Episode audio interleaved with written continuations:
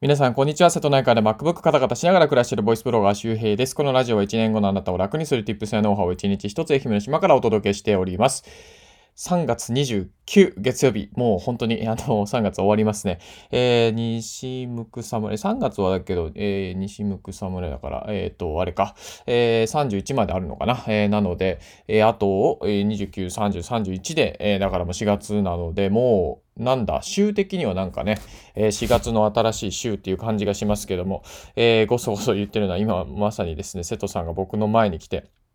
えー、猫ですね。狭いスタンディングデスクでね、もうなぜか僕は奥に火やられてるわけなんですけど、あの、瀬戸さんなるべく動かずにね、お願いですから、月曜日ですからね。はい。えー、ということで、今日のお話は何かというとですね、あの、SNS では、えー、テーマではなくストーリーを絞れというお話をしたいと思います。鴨頭さんですね、えー、が、あの、 Voicy で話してて、あの、発信は絞るなっていう話をしてましたな、僕、してましたね。で、僕は、えー、その逆を行く絞れというメッセージをね、あえて出したいと思います。で、えー、よく聞いていただいたらわかるんですけど、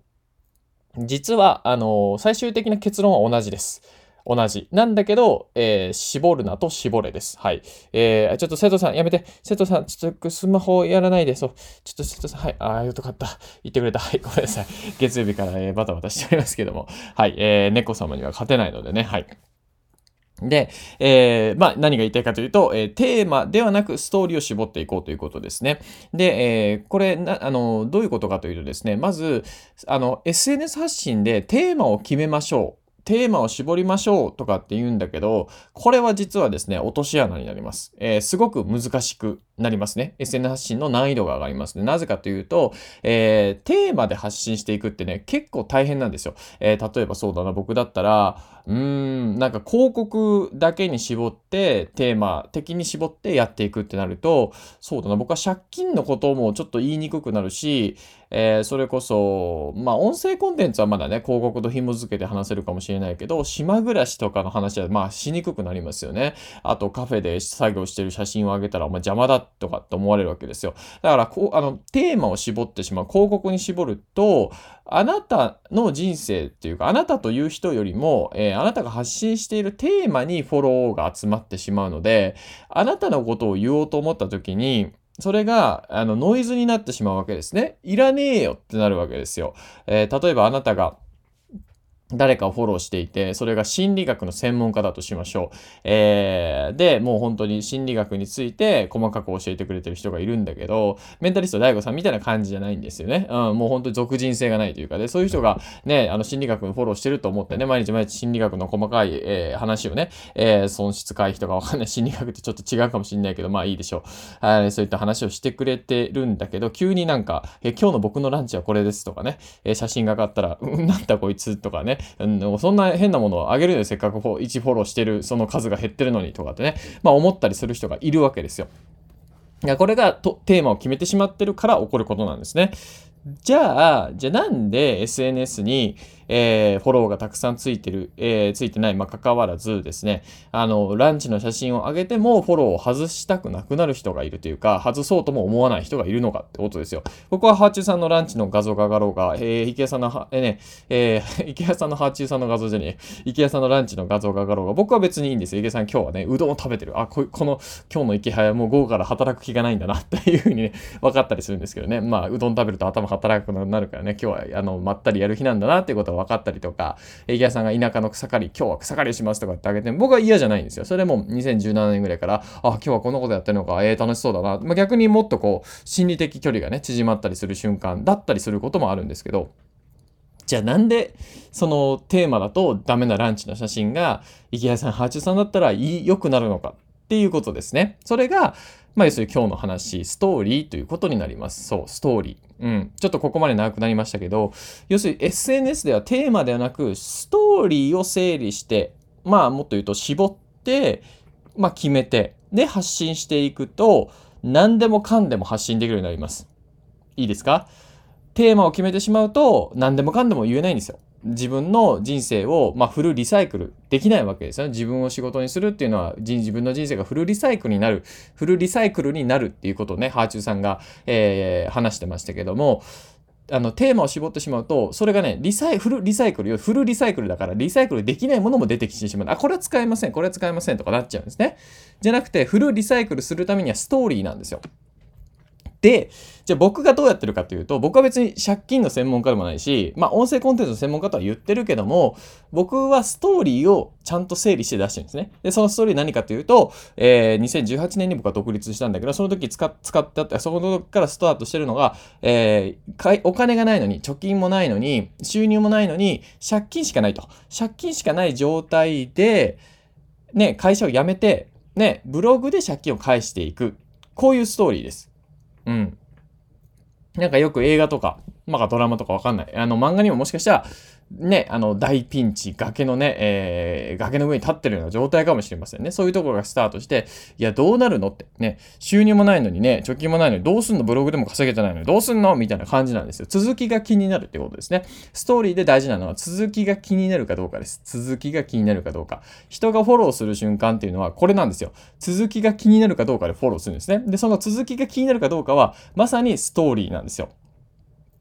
そう。なので、えっ、ー、と、まあ、今日の話は何かというと、そのテーマではなくて、ストーリーを絞ったわけですね。逆に言うと、ストーリーをあれこれしちゃダメなんですよ。例えば、えっ、ー、と、そうだな、007みたいなスパイ映画で、ね、あの、悪の、えー、強盗に、悪の組織のね、あの、ボスにね、なんかわかんないけど、あの、あの、なんかヒロインをね、あの誘拐されたと。しまった。ね、007もね、ボンドもね、完璧ではないと。パキュンパキュンってこうね、かね、撃つんだけど、それでもやっぱ完璧ではないと。で、それバーって言って助けに、えー、行くわけですよ。で、えー、だけどこのね、悪、悪いやつもこう、罠をたくさん用意してるわけですね。それが先にわかるわけですよ。僕たちはボンドよりも先に罠を知ってるわけですよ。トラップをね。わー、there are many traps! みたいな感じがわかるわけですよ。ね、えー、get into the FBI! もうこれはいいや。えっと、なんだっけ？それで、行く、行くんですけど、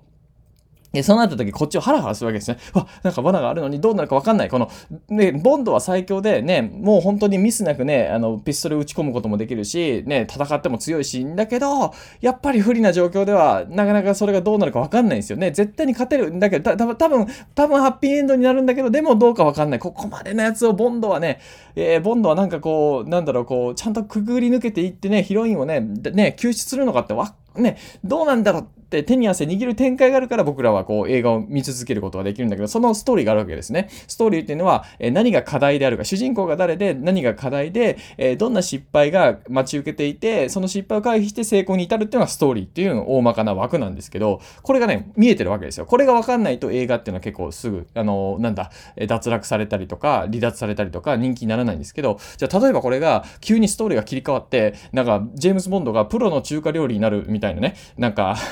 なんだったっけ？なんかそういう料理番組のなんか主人公みたいな、番組のね、なんか主人公みたいになってしまって、なんかね、チャーハンを頑張って焼いてて、こっちでは空心菜をやってみたいなね、えー、ニンニクを入れてみたいなね、塩加減で、こう、先輩っていうかね、そのプロの料理人に怒られるみたいな、そんなストーリーに切り替わった。うん、な、何みたいになる、なるじゃないですか。何こんな映画見に来たわけじゃないんだけど、みたいな。何さっきまで真面目にパキュンパキュンやってたのに、え、ヒロインどうすんのみたいなね。えー、あ、なるほど。あの、ボスに、じゃあ、あれか、毒入りのうまいチャーハンを持ってって、ボ、ボ、ボスをど、ね、毒殺して、それでヒロイン助けるのが、いや、それやめてくれよって感じですよね。そうじゃねえと。そんなのを求めてねっていう風になるわけですよ。そう。ストーリーがバラバラになったりとか、ストーリーを無駄に出してしまうと、整理できてないと、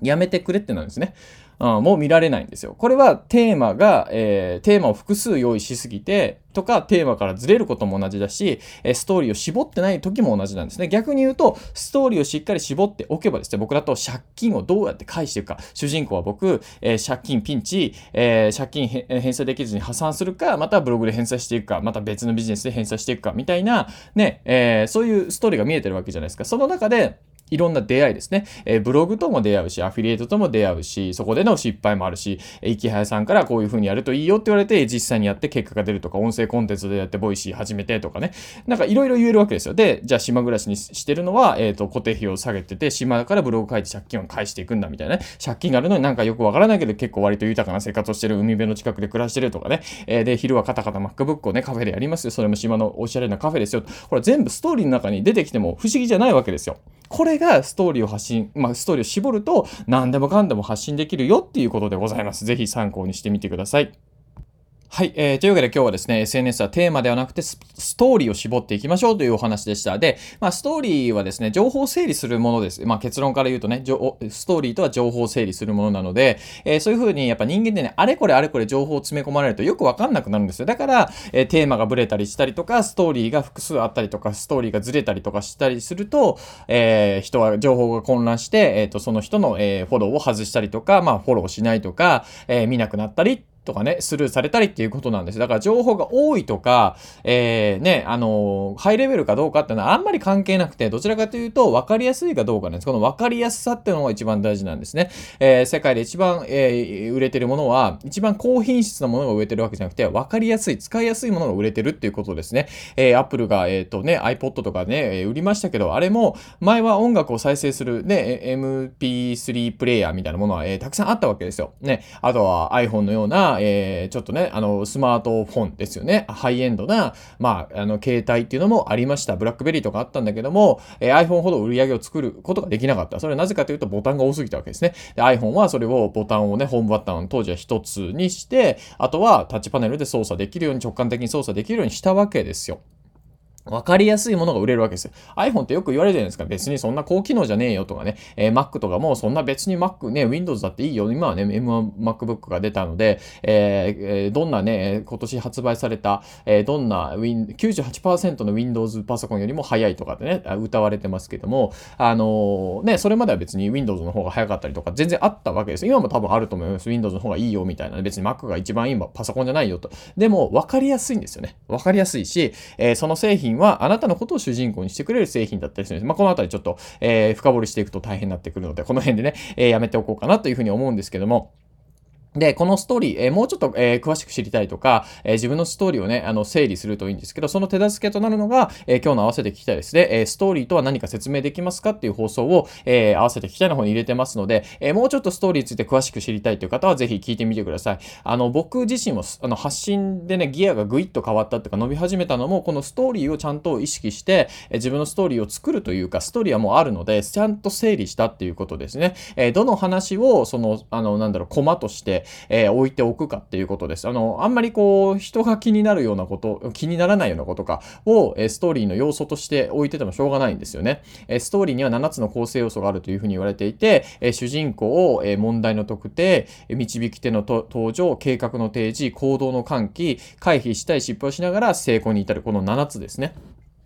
ストーリーの構成要素です。ここにはめ込んでいくんですよ。えー、例えば僕、えー、借金がある、えー、生き早登場、えー、コードの関係やったらブログで稼げ、えー、計画の政治かブログをやろう。で、えっ、ー、と、俺も書いてくるから書こうぜ、コードの関係、えー、ね、何もせずに、えー、自分の自信を失って失敗に至るという失敗を回避しながら、えー、そうだな、まあそう、まあ一応総フォロワー10万人ぐらい来たから、まあ成功とは言えないけども、まあいい感じに、まあ頑張ってるっていうことですね。この先はわかんないです。だから、あの、金庫西野さんもよく言ってるけど、ピンチ、ピンチが必要なんですよ。まあ問題の特定というのはまさにピンチです。だから皆さんは発信の中でピンチをちゃんと定義できてますかってことです。そう、ピンチを定義できていて、で、導き手が何で、計画は何で、えどういうふうに行動を喚起されてるか、ね、回避したい失敗は何ですか？成功には何ですか？って